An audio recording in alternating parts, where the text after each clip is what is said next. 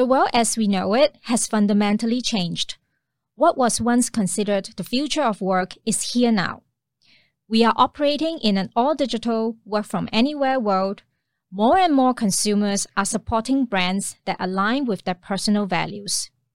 It's the values driven firms that will rebound sooner and grow faster in this new world. Salesforce has partnered with Singapore Community Radio to bring you this podcast. We want to explore the opportunities and the challenges of this new world. We want to talk about the ways in which we will work going forward, how businesses can be a platform for change, and how technology will continue to impact the world. We have some amazing thought leaders, executives, and community advocates joining us, and we hope it sparks some inspiration and innovation for you. To learn more about us, you can head to our blog at salesforce.com slash ap slash blog. Hi, I'm Asha Purpatla, and we are now into episode 5 of Business as a Platform for Change.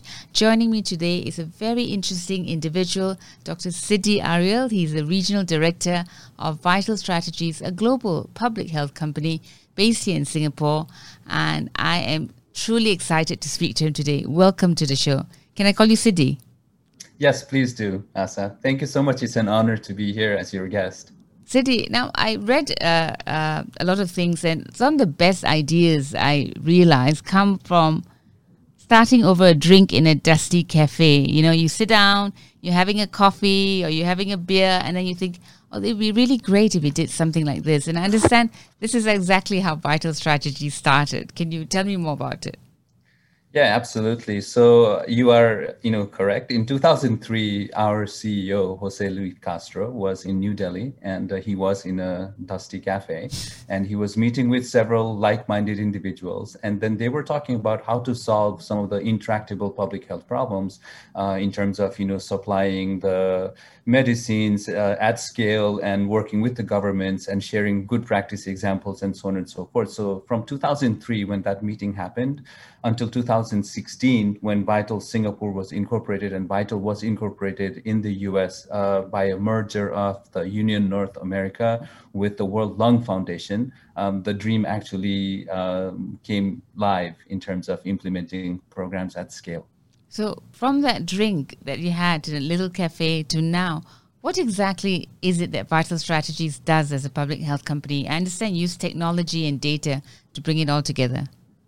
So, Asha, you know, we envision a world where everyone is protected by a strong public health system. And so when you're working, so I myself am trained as a health systems, you know, expert. Um, so what we do is we work in different disease areas where we can make the most impact. So maybe I can give you a little bit of a background in terms of the different areas where we work in, not only geographic, but also in terms of the disease areas. In Asia Pacific region, we are working with uh, governments in Bangladesh, in uh, Sri Lanka, in India, in also Malaysia, Indonesia, Pakistan, you know, most of the countries in Asia Pacific and South Asia.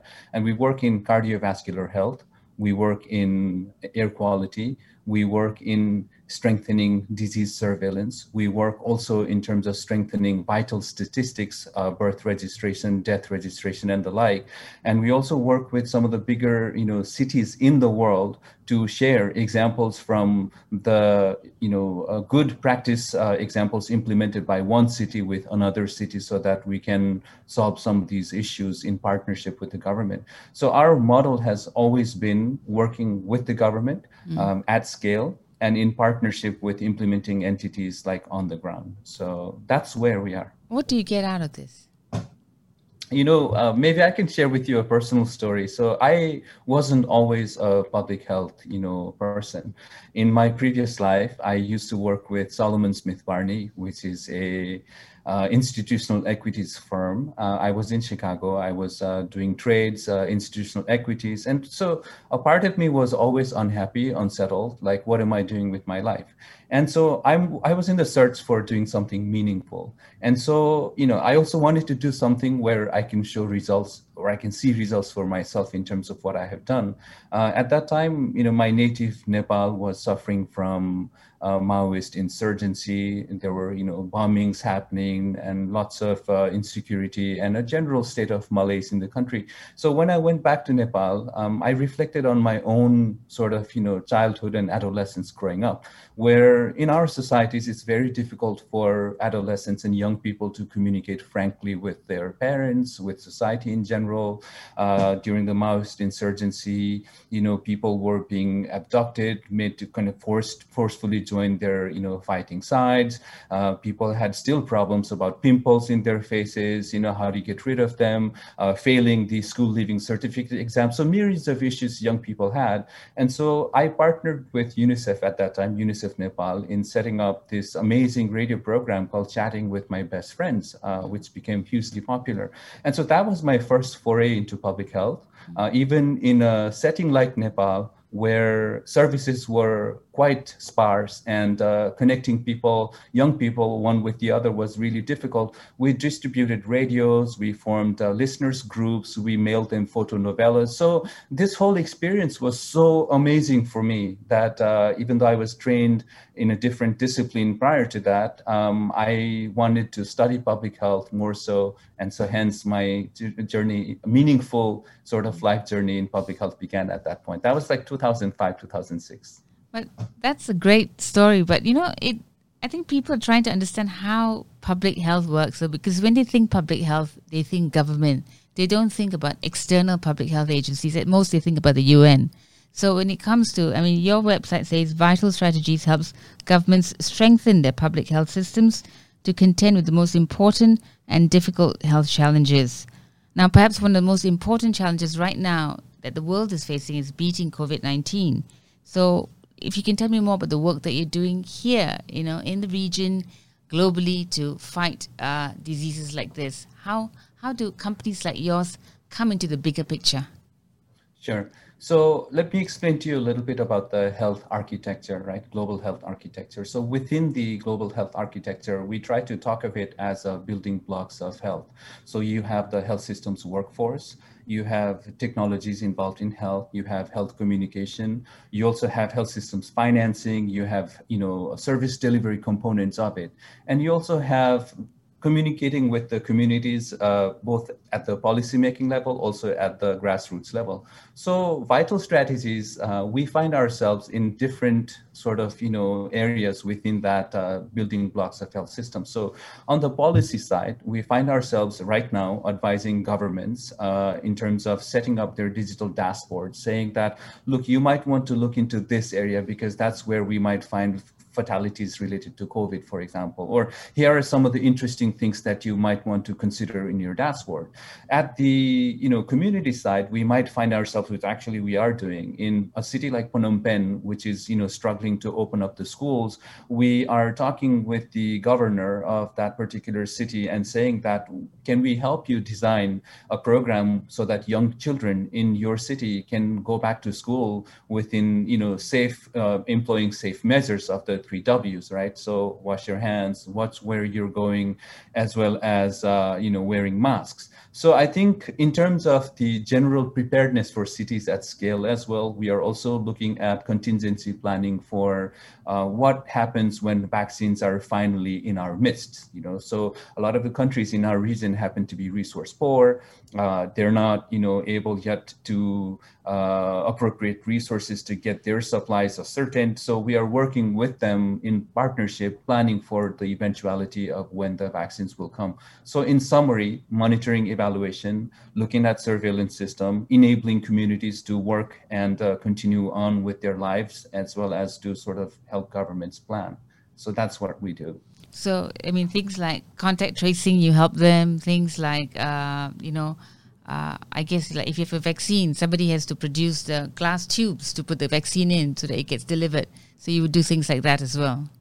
Yes, uh, we also provide, you know, technical advisory for strengthening public health supplies. And so within the context of COVID, maybe I can give you a little bit more uh, specifics about what we are doing globally as well as in the region. So in Bangladesh, we're designing a dashboard. We designed help government, you know, designed a dashboard that looked at admissions and mortality data, uh, working with district and government hospitals, as well as 14 medical college hospitals in that country. In India, we provided guidance on the analysis of uh, data for COVID surveillance, for example, that was at the national level. In the Philippines, we responded to specific uh, technical advisory needs of the type that you are talking about. And in Sri Lanka, we you know, had a COVID response supplies dashboard generated for the government with the epidemiological data, as well as the availability of uh, stuff like the PPE, for example. But broadly and globally, we are working to strengthen surveillance across the countries where we are working in. Uh, we are are designing rapid mortality surveillance toolkits and distributing it to the government so that it's very difficult right now. You know, this is an era where people are questioning science and the relevance of, you know, what is the guidance and what are you guys doing? So we are producing toolkits and providing this to the different governments across the world so that they can be informed by science. And that is the main thing, isn't it? Because in public health, uh, you want people to be able to follow a certain uh, line of thought. But there's been so much mixed messaging because people don't understand the disease and it's baffled so many. And it's gotten to a point where people actually think, will we beat it? I mean, we have beaten many, many diseases in the past, but you know, I don't think the world has faced a pandemic like this in a very long time. That's true, Asha. And I think let's just, you know, take a step back a little bit and then see, you know, how we got here, right? Uh, public health in general has been an area which has been ignored, you know, in terms of the overall budget that this area of work received, like pre-pandemic, pre-COVID, for example, like, you know, even in some of the most developed countries, it's like one and a half to 2% of their entire health budget went into public health. But we all know prevention is the best cure. So what COVID-19 has done is really only exacerbated some of the existing, you know, crises that our health systems had uh, to begin with. So, for example, if you if you remember the early sort of onset of uh, COVID epidemic within our own region, even in a you know city state like Singapore, which is extremely economically buoyant and uh, you know doing well for itself, the fault lines were detected in areas where maybe the systemic oversight wouldn't you know wasn't there. And the same also applied in the case of, you know, India, for example, you saw the long lines of migrant workers returning back to their domiciles, not being able to fend for, you know, their families, um, no access to food, the same in Nepal. And so if we design public health with uh, more generous funding, in partnership with the local communities, mostly at the local level, that is when we get to reap the benefits of public health, like we have seen in several countries that have done that. And for me, as a public health practitioner, I think the most important lesson that I have seen is that the you know individual is extremely important for sure because my my human rights my decision making all that is really good but the compendium of individuals in terms of society is also extremely important so that is what I have, you know, stressed to, to my colleagues. You, you've been in this business a long time. What have been some of your best moments helping the people in this region? I would say that, uh, you know, when I worked with, uh, backed with USAID funding in, in Bangkok, I was based in Bangkok and we worked in strengthening the coverage of uh, testing for HIV. Um, there was a general sense of, you know, um, just joy when we were able to get community-based HIV testing set up in different parts of Bangkok and that were tailored to the different communities that wanted uh, clinics and test sites that spoke to them and were available to them when they wanted to go and sort of access services. For example, transgendered individuals, you know, uh, sex workers that worked in different parts of the city. And this program was amazingly successful also in the context of HIV programming. I think along with joy, um, there's also moments of you know really sad sort of realities of the world that we live in.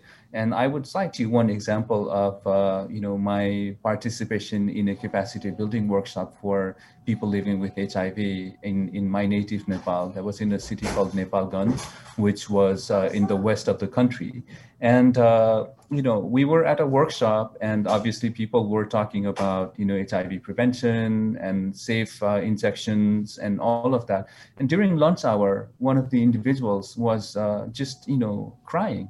And so when i went to him and i said you know what's wrong? You know you can talk to me. Please tell me what, what's what's bothering you? And he said you have all this food laid out here. It's a hotel. And uh, i can't eat this food because my family, you know, they are hungry. They don't have access to this, which lays bare the work that, you know, we do. So sometimes that's why I stress like working with the communities at the community level is really important to find out problems and to help identify the long-term solution. Mm-hmm. So it's, it's joyful, but it also kind of exposes to you the, the ugly side of uh, the fault lines that we all have in our societies that we live in. What's been the most frustrating bits of the work that you do? I mean, what annoys you, what frustrates you when you try and help people in public health?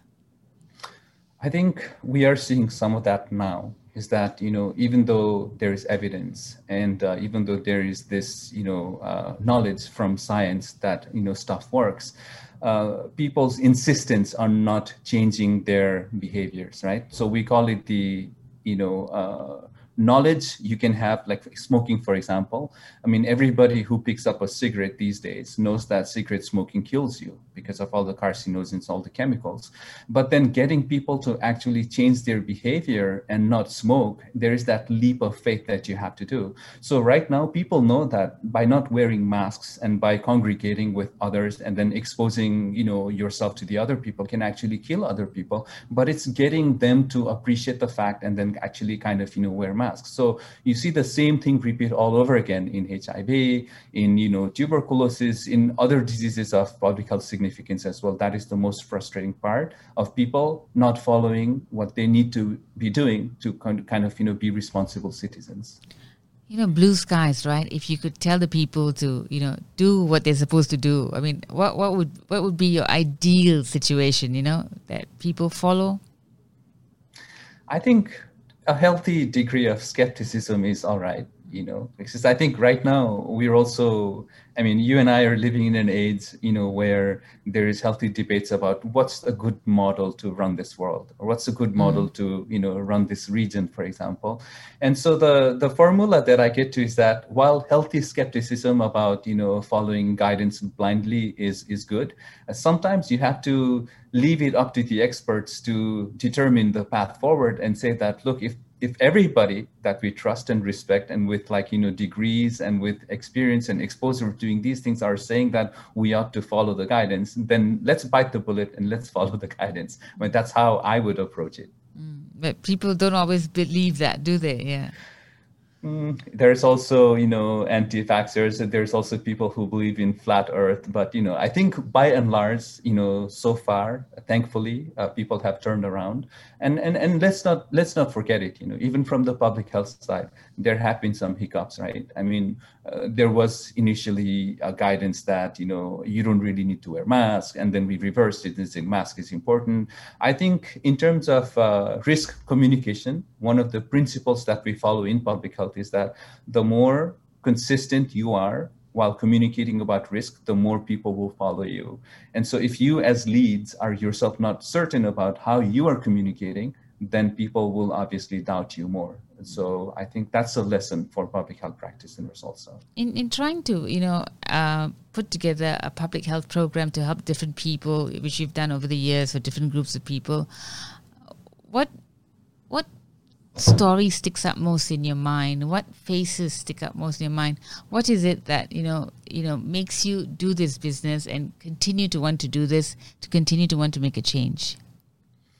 I think um, there's two sides to that, right? I think there is the uh, technical side to, to to the question that you're asking, mm, but no, there's also the that. human side. I want right? to see the human side. The yeah. human side, and so I think uh, I would I would cite you an example of a malaria prevention program. So when I was working with Malaria Consortium in the region, Greater Mekong sub-region, um, we had you know migrant workers uh, uh, from you know um, Cambodia, for example, uh, coming to work in Thailand or you know um, migrants from Myanmar uh, coming to work in Thailand, and also from you know one country to the other country. And so some of these people, like they would have been you know infected by malaria for so long, and uh, they wouldn't have access to medicines, and they wouldn't have access to you know anything to to kind of you know take care of their health, uh, because some of these same people are also people who are stateless they don't have proper identification papers. They're living and working in areas that are sparsely populated almost you know certainly militarized. And so the health clinics are very sparse. And so the work with the governments at the local level trying to do contact tracing trying to make sure that one side of the border speaks to the other side of the border in terms of health clinic and corresponding you know test. And so that work is extremely meaningful. Politics gets in the way of good public health, doesn't politics, it? Absolutely, Asha. I think we saw it. We, we saw it, you know, when the plane, you know, disappeared. Malaysian Airlines, it disappeared, right, while it was flying.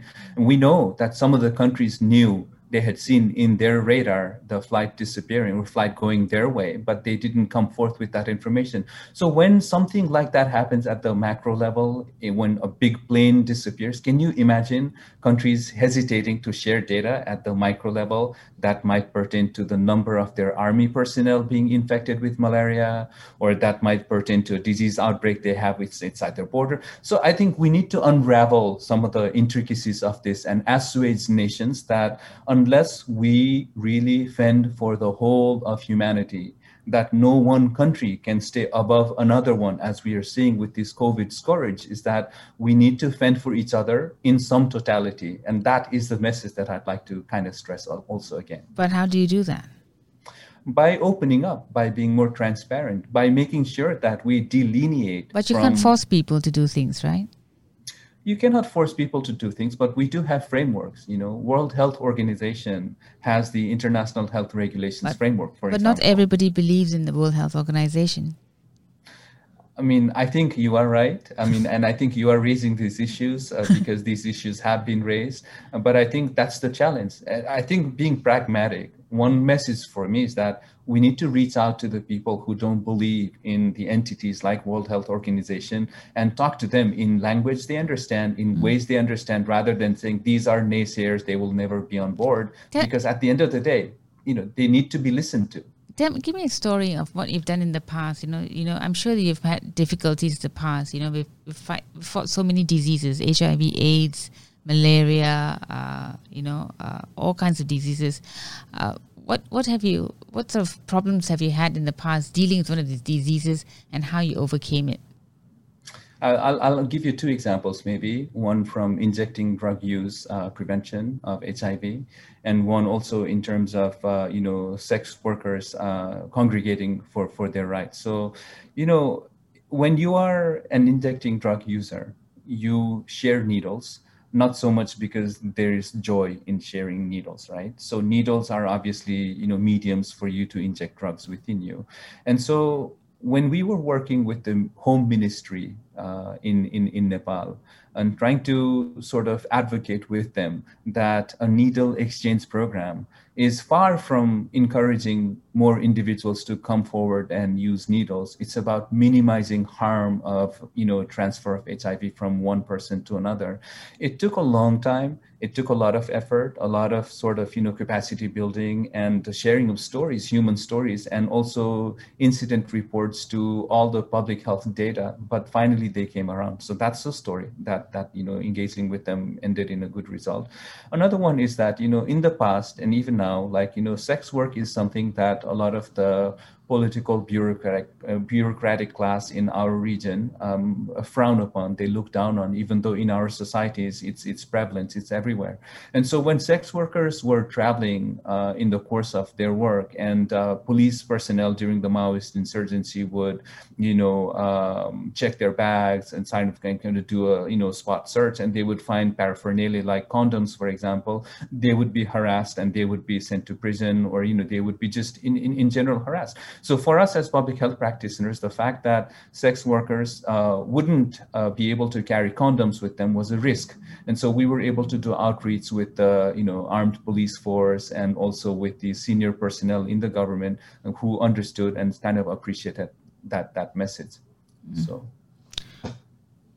in the past, right, when you've had um, help with all these uh, various groups, um, what is the one one story that you know that you know you stays with you night after night and if you had to think about it right this is the story that will stick in your mind throughout because this is something that you didn't think you could help that person and you managed to help the person.